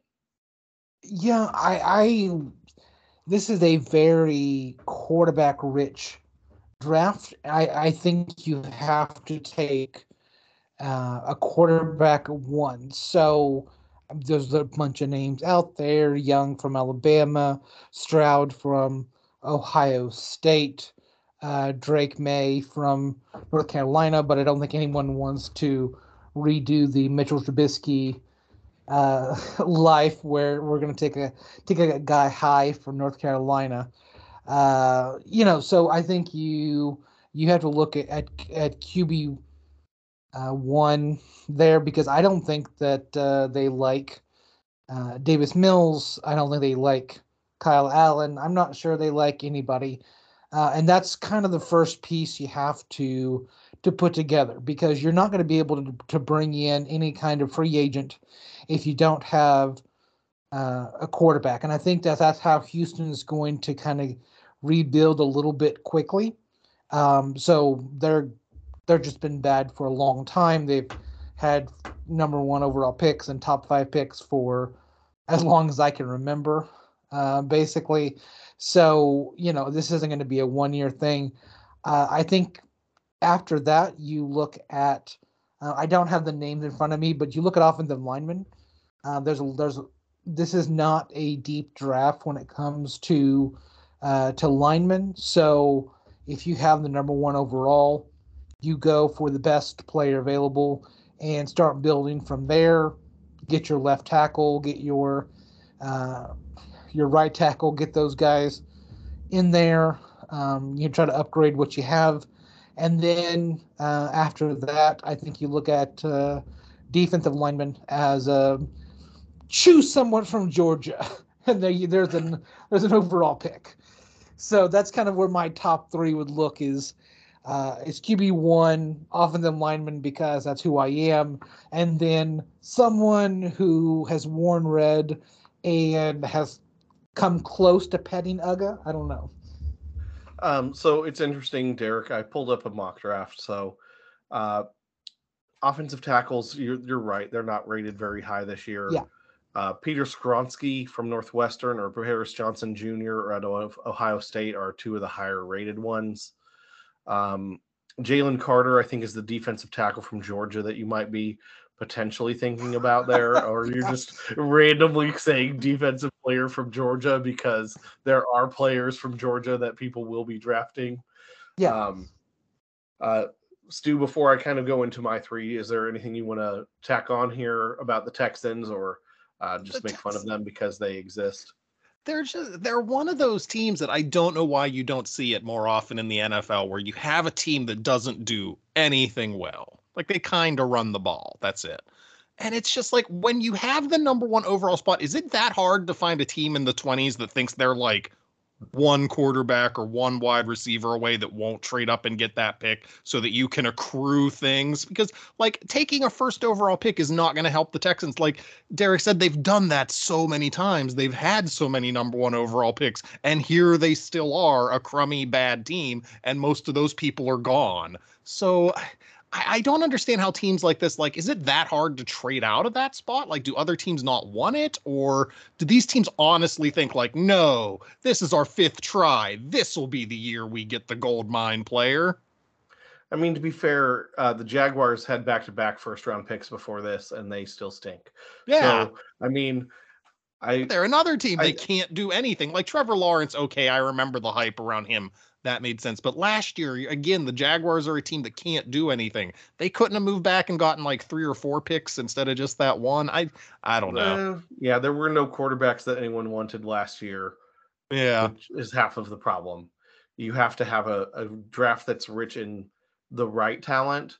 And then you see teams like the 49ers give up a ton of picks to the Dolphins, where the Dolphins completely rebuild their teams and the 49ers get a young kid who can either ride the pine or get hurt. So, great things happening in San Francisco, which I'm sure you appreciate. So just to go ahead, I'm going to name three potential players, but Will Anderson, the edge rusher from Alabama, I think he's got to be someone you consider because he's probably the best player in the draft if you're talking about talent that you know is going to be for sure there. Because they're so bad in the passing game, I would also recommend potentially a Quentin Johnston from TCU as a wide receiver, or a Jordan Addison, the receiver from USC. Brandon Cooks is not getting any younger. I know you didn't have John Mechie this year because he was out, but get someone who can catch the ball. I hear catching the ball is a big deal in today's NFL. I recommend the Houston Texans try throwing passes occasionally, because Dameon Pierce cannot handle 40 carries a game. I was curious because I did look a little bit at the 24 draft class. Technically, Caleb Williams or Quinn Ewers could be coming out there. But I think in general, when you have the top pick and you don't have a quarterback, you have to take a quarterback and just hope that it works right. So I'm going to say it's probably Bryce Young. I don't think Stroud or Levis are currently there. I don't think Anthony Richardson is there. There's going to be a lot of quarterbacks that go, in my opinion. Like this one I'm looking at by SB Nation had 4 quarterbacks in the top 10. I think it's possible. They had the Lions, Panthers, and Colts joining in that list, and all of those teams need quarterbacks. So do I think it could happen? Absolutely. I just think you can't pass on a quarterback and then have a quarterback blow up and then still be horrible forever. There's no guarantee that the quarterbacks next year, like Caleb Williams or Quinn Ewers, are going to be there. You got to take one now while you have the chance. Let's go ahead. Let's switch it up. Let's go to our wavering tier. These are the teams that are the next 8. We don't really trust them. They're out of the basement, but they're also not necessarily good. They're teams that just kind of are, we're wavering on them. We don't trust them. We don't hate them. They just kind of are not good. At number 24, we have Duval representing with the Jacksonville Jaguars. At number 23, it is Arthur Smith and the Atlanta Falcons. At number 22, we have Nick Chubb and the Cleveland Browns making an appearance. At number 21, it is my beloved Green Bay Packers. At number 20, it is Stewart's much-hated Pittsburgh Steelers. At number 19, it is Derek's much-hated Las Vegas Raiders. At number 18, it is Bill Belichick and absolutely no offensive coaches on the New England Patriots. And at number 17, it is Brandon Staley, Justin Hebert, and the Los Angeles Chargers. Maybe they will have a healthy team someday, but not this year. The team I wanted to highlight here is actually the team the Texans played this past weekend in the Cleveland Browns, because Deshaun Watson finally made his impact on the field. So first start in the Browns uniform, not special, 12 of 22, 131 yards, so not even that many yards per throw, 0 touchdowns, 1 interception. I mean, you threw an interception to the Texans. That's not necessarily impressive. They finished the season, so their 5 games are at Cincinnati, hosting the Ravens, hosting the Saints, and then a road trip at Washington to face the Commanders and at Pittsburgh. So, Stu, I'll go to you first. Those are the 5 games. What do you think the record will be for those 5 games? I can go through them again if you want. Yeah. Give me those games again. All right. So, at Cincinnati. With Deshaun Watson. Okay. Yes. So, at Cincinnati, host the Ravens, host the Saints, at the Washington Commanders, and at the Steelers. Boy, it's 2-2 going up to the Pittsburgh game. And that could go either way. Those two teams, especially now when one is not clearly better than the other, that could go either way. I'm going to call it 2-2-1, because I think the Steelers are going to go 8-8-1, and Mike Tomlin's going to scrape by at 500 again. That would be hilarious. Derek, how do you feel about those 5 games for 2 and 3? Which two do you have them winning? Just curious. So I have the Saints is a certain one, and then so the Ravens and the Commanders are the coin flip of the second one. I think Cincinnati beats them handily. And then I think at Pittsburgh, that last game of the year, I think that's the game that gets the ninth win or the maybe Pittsburgh ties elsewhere and they get an eighth win there. Okay, maybe get an eighth win. I think honestly, I mean, we'll the last Raiders, game of this, that feels right. Yeah, you the last game of the year, an AFC North opponent. And, you know, if we talked about the Pittsburgh Steelers being a sleeper for the playoffs, you're going to have to win that game.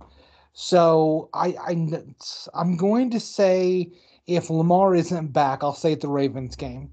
And then the Commanders beat them. So 2-3. Yeah, I was going to say win at home against the Ravens and Saints, lose on the road, Bengals, Commanders, Steelers. It's super basic of me to say that because it's like you win your home games and lose your road games. But that's also their home games are much easier teams and their road games, like especially if Pittsburgh has something to play for and presumably Cleveland wouldn't at that point, it's going to be a very big atmosphere in Pittsburgh. And could Cleveland play spoiler? Possibly, but I also don't think that there's that much talent on the Browns offense, so it's not going to get that much better. But let's go ahead. Let's go to our aspiring tier. I know that Stu is really excited about this one because we have his team is in here, but I won't spoil their exact location yet. But these are the teams they're aspiring to greatness. They're aiming for the playoffs right now. They're not necessarily – they could be on the bubble. If you're like watching those postseason graphics, they could be on the bubble. They could be in the hunt. In the hunt is the word they use for football. I'm totally messing that up. In the hunt, or maybe like wild card teams. Probably not most of your division winners, unless you're in the NFC South, are showing up in this division. I guess the South division, both of their division winners are currently here. So at number 16, we have Dan Campbell and the Detroit Lions. At number 15, it is Tom Brady and comebacks for the Tampa Bay Buccaneers. At number 14, it is Derrick Henry and the Tennessee Titans. At number 13, it is the 12s, Geno Smith and the Seattle Seahawks. At number 12, it is the Washington Commanders. Then it's time to head up to New York because at number 11, we have the Jets, Jets. And at number 10, we have the New York Football Giants. Last but not least, in this tier, we have at number 9, the we scored more than 9 points this past weekend, the Baltimore Ravens. Sorry, Derek, that might be a slight irritant to you there. Let's go back to Seattle, though. So Seattle is currently the 7th seed, if you looked at the postseason picture as of today, because they're ahead of the Commanders because Seattle's had their bye after the Munich game. Commanders have not had a bye, and they have a random tie on there. So they're 7-5. Commanders are 7-5-1. Again, I looked over to our friends at Football Outsiders for a little bit of inspiration. And so I was intrigued because when I think of Seattle, and maybe this is old school of me still, but I still think of them as like they've got, you know, Ken Walker. They were running early with Rashad Penny. They like to run the ball. That's what Pete Carroll does. They run the ball, and they play good defense. They're not really doing either of those right now. They're not running the ball well. Their defense is also not great. But they had their passing game as the 5th best passing game in the NFL. So here was the tier of it right now. So it was Dolphins, Chiefs, Eagles, Bills, Seahawks, and then the Bengals. So one, I was like, I need to transition my mindset a little bit here because I don't normally go great passing games. You know, Bills, you know, you've got Josh Allen throwing to like Stephon Diggs and Isaiah McKenzie and Gabe Davis. Then you've got Geno Smith throwing to Metcalf and Lockett, and then Burrow throwing to Chase Higgins and Boyd, and I'm like, wait, what? The Seahawks are in this conversation. So my question was, who do you primarily give the credit to here? And I'll let you answer this first, Stu. But are we giving the credit to Geno because he's having such a great year? Are we kind of going at the wide receiver talent with Metcalf and Tyler Lockett? Or, and this is probably the least likely one for you to choose, or are you going with the offensive coordinator, Shane Waldron, who used to be the passing game coordinator of the Los Angeles Rams for Sean McVay? So anytime we can mention people who have had coffee with Sean McVay, we know that they might get a head coaching opportunity. So had to bring up Shane Waldron here in this conversation. I'm going to go off the board. And I mean, I think you have to give the credit to Pete. I mean, I expected going into the season, like this whole season is house money at this point. We've already won more games than when I looked at our schedule at the beginning of the year and I ran down, okay, win, loss, win, loss. I had us as 6-11.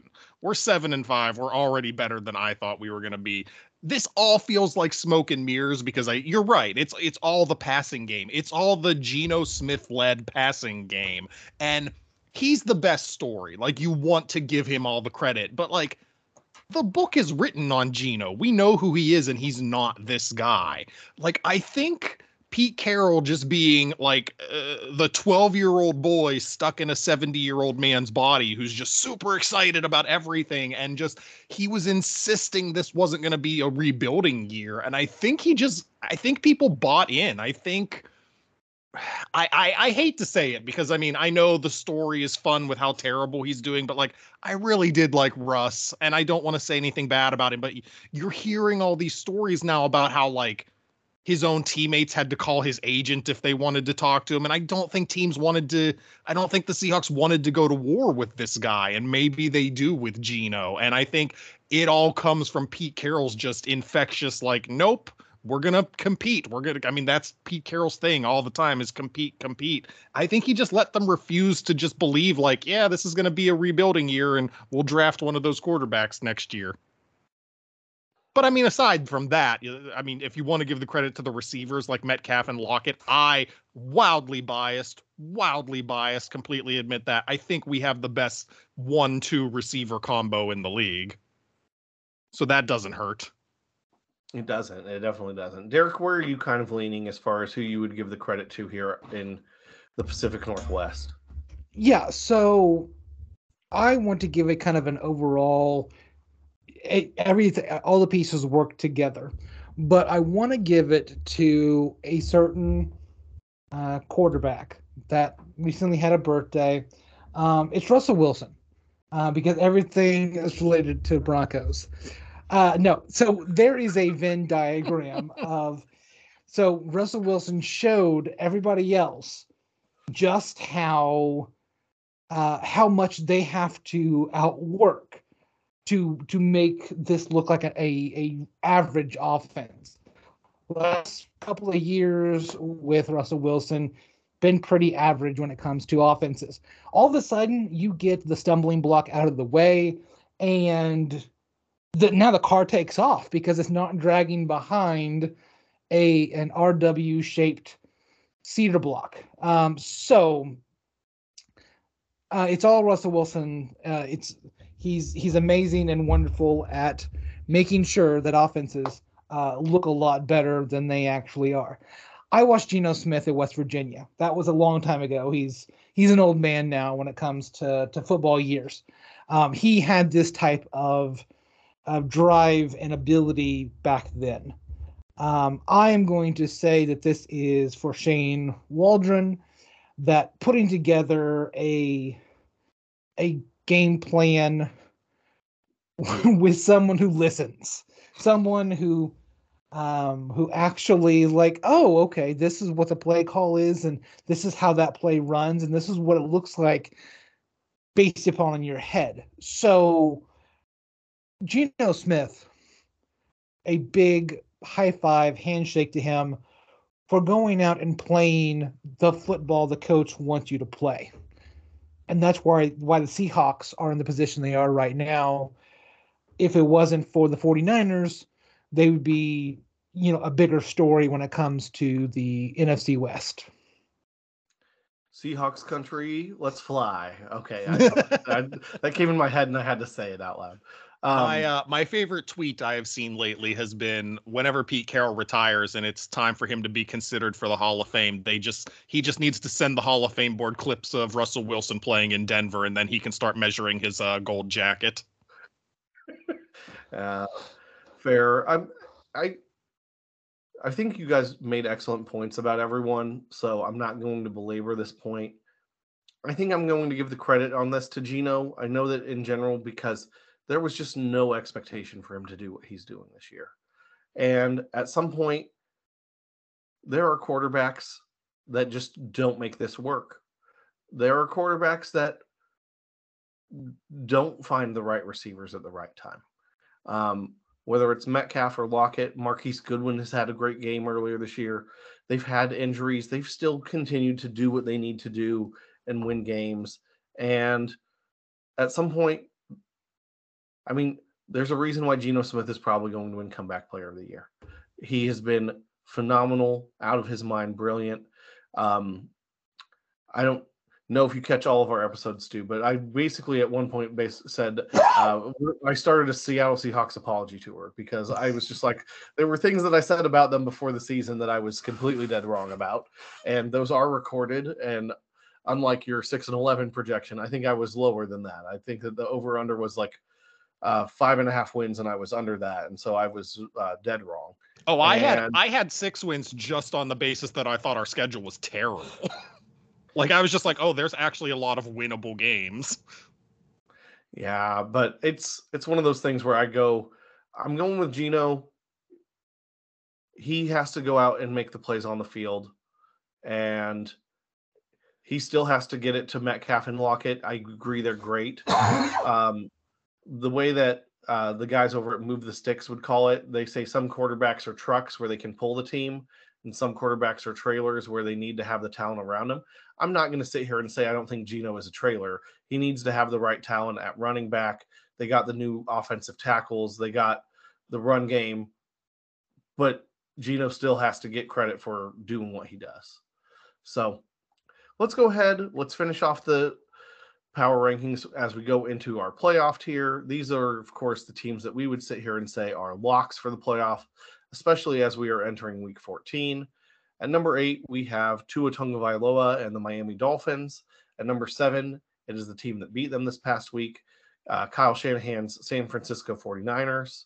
At number 6, it is Joey Burrow and the Cincinnati Bengals. At number 5, it is time to roll with my homies and go with the Kansas City Chiefs. At number 4, nobody circles the wagons like the Buffalo Bills. And at number 3, they scored 33 points in the fourth quarter this past week. And Mike McCarthy somehow has 10 wins again as an NFL head coach.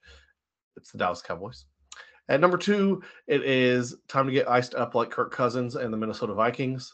And at number 1, for what it feels like the longest time ever that we've had a consistent number 1 in our power rankings, it is time to fly, Eagles, fly for the Philadelphia Eagles.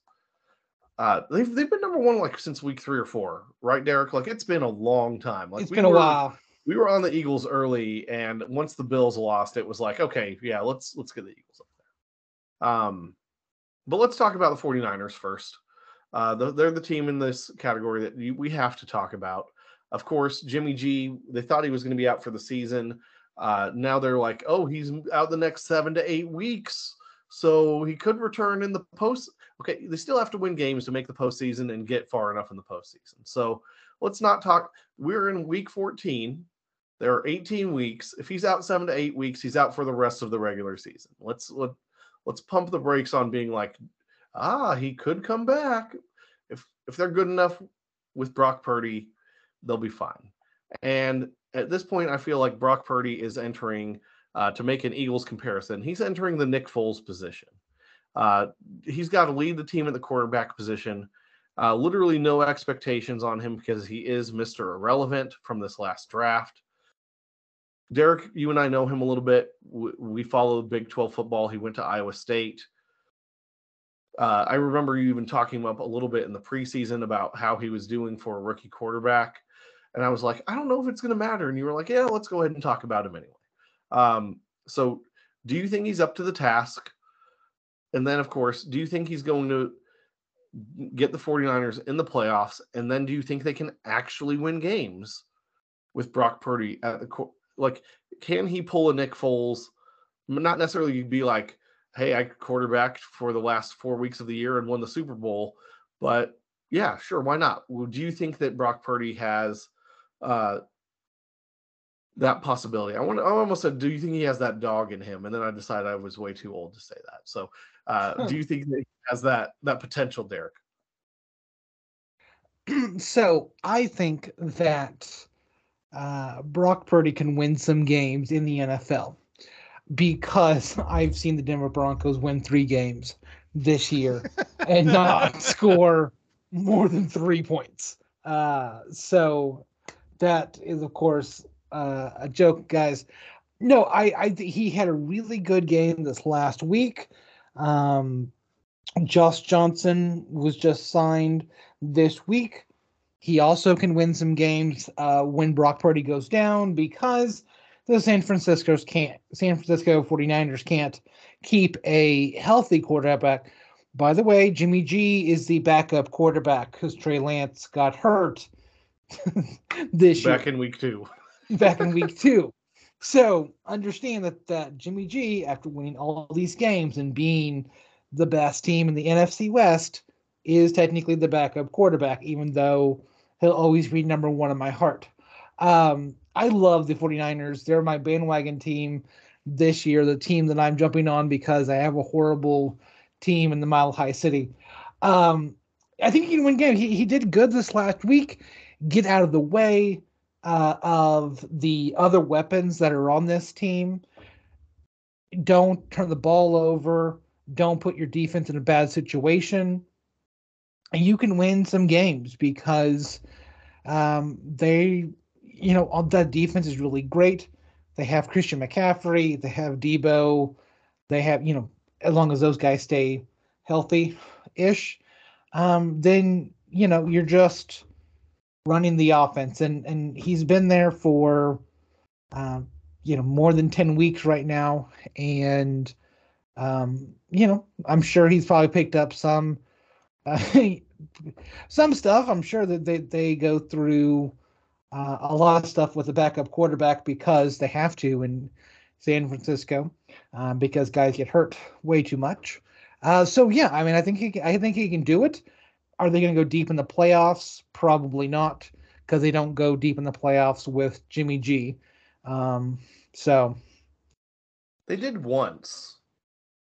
Well, that's true, but I mean, like, consistently, they don't. I mean, as long as. Hey, maybe they'll play the Packers, and then we know what happens with the 49ers and the Packers. Derek, I believe this is the wrong playoff expansion chat that you are talking about here. The Packers are definitely not going to make that postseason schedule for the 49ers. Stu, anything you want to say? Or I don't necessarily expect you to be a Brock Purdy expert. No, I'm not. Considering all 50 minutes of game time that he's played this year. I certainly am not, but I did watch much of the Dolphins 49ers game this week. I think his nickname fits in perfectly because he's irrelevant to the 49ers. The 49ers are going to crush people with their defense and with their running game. And you've got Debo and Christian McCaffrey, who are two of the better safety valves. You've got George Kittle, who's a nice safety valve player. Like, it's really set up for a guy to come in, and if he has to dink and dunk down the field to just kind of get some first downs, play the field position game. It feels like if there's any team in the league that almost anyone could quarterback, it would be the 49ers. I think I'm trying to think about the entirety of the NFC now. I still don't really believe in the Vikings since they got annihilated a few weeks ago. I think the 49ers are still the second best team in the NFC. Like, I think the Eagles could beat them. But, I mean, right now on a neutral playing field, I'd still take the 49ers over the Cowboys. I just think that defense is ridiculous. I mean, if you get the 49ers, especially that first game, they're probably going to play someone in like the 6 or 7 seed, especially with, you've got to assume the Eagles and Vikings are probably staying ahead of them. The 49ers are not going to win out here. So and they're definitely not going to lose as many games to be down below the Bucs. So the three seed is very expected. So if you put it like a Giants or Commanders team there, I think that we would all say, yeah, the 49ers are going to measure up well against that, even with Brock Purdy. I think that it's one of those things where the thing just, I'm going to try to make this go full circle here, guys. It just feels one of those things like this is the bad rom-com where Kyle Shanahan is the handsome popular jock, and he's trying to figure out, like, someone's daring him to make someone a prom queen. That's and Brock Purdy happens to be the ugly girl, and it's like, well, can you win with this quarterback on your team? And then Kyle Shanahan's like, not only can I, I'll show you what I can do. And it's like, okay, Kyle, time to put your money where your mouth is. Let's see how you turn out Brock Purdy this year, because it's definitely going to be different and it's going to be interesting. But I do think the way DeMeco Ryans and that defense are playing, it's win or lose. You may lose because of Brock Purdy, and that's really what they have to avoid. Just don't lose because you did something stupid. Like, don't go out and have a 3-interception game, including a pick six. Like, go out there, be a game manager. You know, I don't care if you throw checkdowns to Kyle Juszczyk. Just don't mess it up. And that's exactly what I'm sure. I don't, they probably are not telling him that, but that's what I would want to tell him. Do you ever see a team where they lose a game and it's the best thing that could have happened to them? I think the 49ers getting rolled over by the Chiefs is the best thing that could have happened to them, because they were like, oh, okay, this is what the elite of the league looks like. And like, ever since that game, their defense is a wall. I think their defense got so offended by that game and how they looked that they're just like, no one's going to do that to us again, period. That's an interesting point. I hadn't necessarily thought about that, but I do know that it was one of those things where the Chiefs put a hurt on them. Mm-hmm. And it was, that was right when they had traded for McCaffrey, but they hadn't been able to really get him installed in the game plan yet. So who knows? I really want to be able to see what this offense looks like the way that it's intended. You know, let's get Trey Lance back healthy next year. Let's see how a healthy McCaffrey, Debo, Lance backfield looks. Like, let's see how crazy Kyle Shanahan can make it, because Jimmy G was not necessarily, again, winning or losing them games here either. It was great run game, great defense, great play calling, and Jimmy G is the quarterback. And it's kind of – insert the same recipe, and Brock Purdy is the quarterback, and see how it happens this time. Derek, man, this is going to be a beast of an episode. We've recorded a little long for sometimes, but we've got one final segment left. Why don't you go ahead and lead us into our Brody Bets? Yeah, so we here at Brody Sports Talk choose a couple of games each week where we have quote-unquote the Brody Bets. Now, we are not a betting podcast because, one, we live in Oklahoma. It's illegal, and we would never do anything illegal. But two, we are so bad at it that we would lose money and our wives would kill us. So, as you'll hear in just a moment, Caleb cannot afford to actually bet on games, and so we don't do it. We give out handshakes, we give out high fives, and that's what you win when you win a Brody Bet. So last week, our fan vote was the Bills and the Patriots. For me, I had the Bills -4. The Bills barely covered that by a whole 14 points, so I won the bet last week. Caleb had the Bills and Patriots over 43.5. There was 34 points scored in the 24-10 ball game. So unfortunately, Caleb does not get the handshake or the high five this week, or from that game. Last week, I actually won one of my Bronco picks. So they were at Baltimore last last week, and the line was 38.5 points. And I was like, oh, it's going to be under that. And I could have won. I went and checked that if I would have bet, I, of course, would never bet. But if I bet the game before the game started under 20 and I put a $100 bill on it, I would have won around $4,200 for getting under 20. And because it's such a, in the NFL, you don't generally get games under 20 that are not in bad weather games. So it was a very big number, and I would have won some money, but I do it just for the handshakes and the high fives, as Caleb gives the best high fives in the business. But that being said, I did have the under. The game was scored, 19 points was scored. So kind of doubled up on covering that. Ravens 10, Broncos 9, and then my wild card last week was Miami versus those 49ers that we just talked about, and I had over the 46.5. 49ers scored 33, Dolphins scored 17. That put up a nice 50 point there, and I won that. Caleb had his Packers, and he won his Packers pick. We're always happy when we win our NFL. Yeah, so the Packers versus the Bears. Packers 27, Bears 19. He had the Packers -4. They won that by more than 4. That was a lot closer than I was expecting. And then the wild card was those Seahawks, those dang Seahawks that are going to have a really high draft pick because they have the Broncos pick. -7.5 at the Rams. Seahawks win by 4, and so do not cover. Yeah. So, Caleb...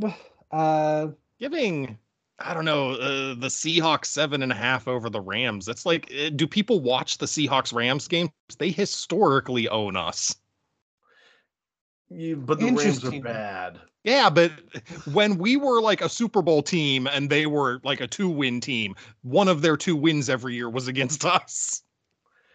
I still took it. It was a bad take. Clearly, I did not get it, so I regret it. So, Caleb, why don't we talk about yours? What is the fan vote this week?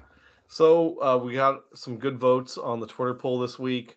The one that ended up getting voted in was the Tampa Bay Buccaneers at those San Francisco 49ers.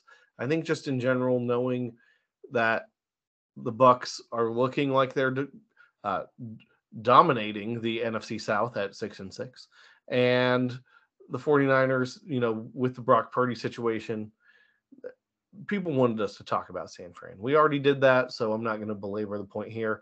49ers are a 3.5 point favorite, and the over-under is 37 in this contest.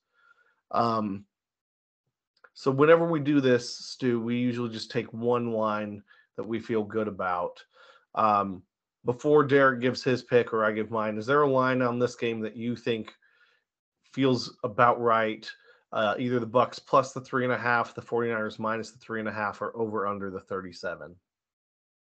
I mean, you can tell, as much as I hate to be, because they're the team that's ahead of Seattle in the division, I don't necessarily want to be high on the Niners, but I mean, I've watched this team play, and I've watched the Bucs play some games, and boy, if the 49ers can't beat Tampa Bay by at least 3.5 points, then I really have to reevaluate how I feel about some teams in the league. So I feel like that's a gimme for them. Derek, what do you think about this game? Are you feeling the same way, or are you going somewhere different? I am hopping on the bandwagon for the 49ers this entire dang year. So 49ers minus the 3.5. I think that someone will kneecap Tom Brady in the last 4 minutes, so he can't score 13 points in just a few seconds. Of course... that Saints defense versus the 49er defense, probably 2 different worlds. That being said, 49ers minus 3.5 all day. I'm going to go ahead and switch up the picks because I don't like copying the exact same one, especially that both of you just had. I'm going to go ahead and take over 37 for the contest. 37 is a really low number. And I think in general, people are going, the 49ers defense is so good and Brock Purdy is playing. Look, Kyle Shanahan knows how to score points. I think he's going to find a way. I also think the Bucks, maybe, I don't know what they need to do to realize they need to go to the 2-minute offense early. I'm hoping the 49ers get up quite a bit. And like you guys kind of predicted, like maybe they're up like 20-6 and the Bucks go, all right, 2-minute offense. And they just start plowing at points. And then like the 49ers add another field goal and it becomes like a 23-17 game. Like just get some points, but definitely over 37. 37 just feels too low. There we go. So I am very, very happy to let the listeners know that Caleb is not going to lose his Packers pick this week. It's 100% locked in because they are on a bye. Yes. Close fought game, but Packers come out ahead. Unfortunately, the Denver Broncos do play this week, and they play versus their bitter rival that beats them 1 billion times since Patrick Mahomes has been alive. So it is the Chiefs versus the Broncos. The line is 9.5. I think the Chiefs are going to absolutely destroy the Broncos, but not by more than 42. So I'm taking the line, the over-under line is 43. I'm taking under 43 as I'm not sure how the Broncos can score. Well, they can get a safety, so it's going to be a 42-0 game probably. But the Chiefs, they're going to get up big, 21 points plus, and the Broncos can't score. So I think there's going to be under 43 points scored, but all those points or most of those points are going to be scored by the Chiefs.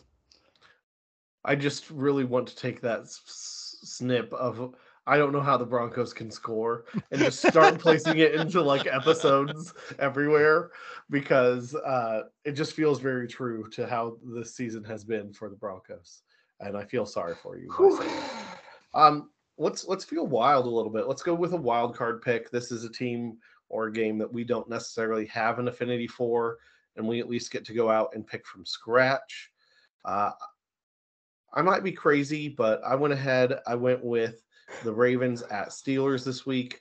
The Steelers are a 2.5-point favorite, and the over-under on that game is 37.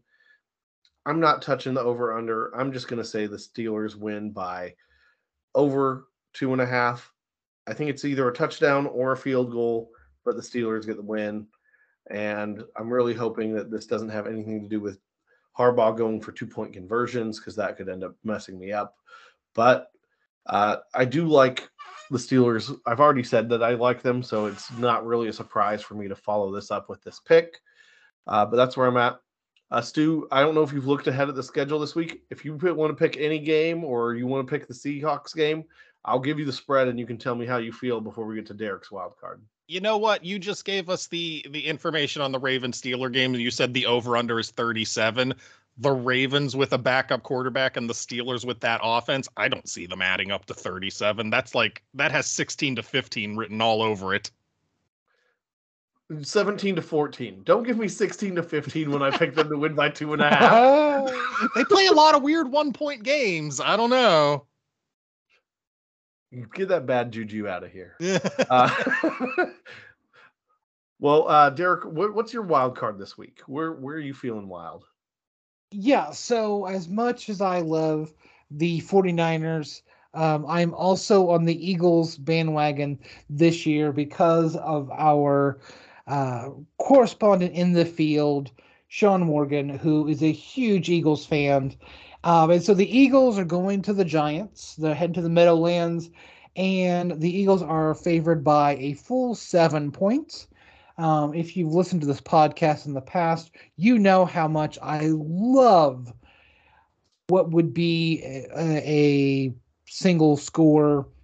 So 3 points, 7 points, 14 points, where they're just they're not half points or anything like that. You just know how much I love them. That's complete sarcasm. I hate when it's a rounded score.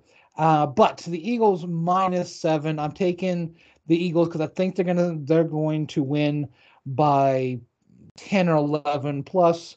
Over the Giants. Giants have looked good all year, but I think this game is just a buzzsaw. And, I mean, plenty of Jalen Hurts MVP chance out there, and I think he's trying to put on a show to try to win that award, put him over the top. I will say I know that game will not end the same way it did last year when Jalen Hurts tried to find Jalen Reagor at the end zone because Jalen Reagor is a Viking. So it will not happen. We will not see a repeat ending of that. I hope you're right because I kind of want to see the Giants stumble a little bit, and I think Stu probably hopes you're right because that would help his Seahawks in the wild card hunt. So no one's going to be unhappy with an Eagles win this weekend. There we go. Well, before we close, Stu, any kind of final thoughts? Obviously, we're going a little long here today, but anything you want to add to anyone who may have stuck around for the whole podcast today? No, I really appreciate. I love you guys. You guys on Twitter, you are up there with people like Ken from the ODPH and Marty from the Pods Like Us, where just the support that you guys have on Twitter and social media for the rest of the independent podcasting community is just outstanding. So I've been big fans of yours for quite a while because the amount of work that you guys put in and just the relentless positive attitude with everything is just glorious. So I'm a big fan of that. So I was really happy to be on. I drafted the movies that I wanted, and I feel good about my list. I feel good. I'm pandering with Die Hard. I think I can compete to win the draft. I think. All right. Are you putting this up on your website, or are we doing it on Twitter where it might be slightly less biased? You can do Twitter. That's fine. Okay. So expect to see that on Twitter later this week, AKA when I have time and get it done. Well, it's been a fun one. It's a fun one. Anytime we do some of these seasonal things like a Christmas movie draft, plus you know how much I love to sit here and talk football. So on behalf of our guest, Stu, my fantastic co-host, Derek, my name is Caleb Walgren, and we are signing out for this episode. Y'all have a good one. Bye. Bye, guys.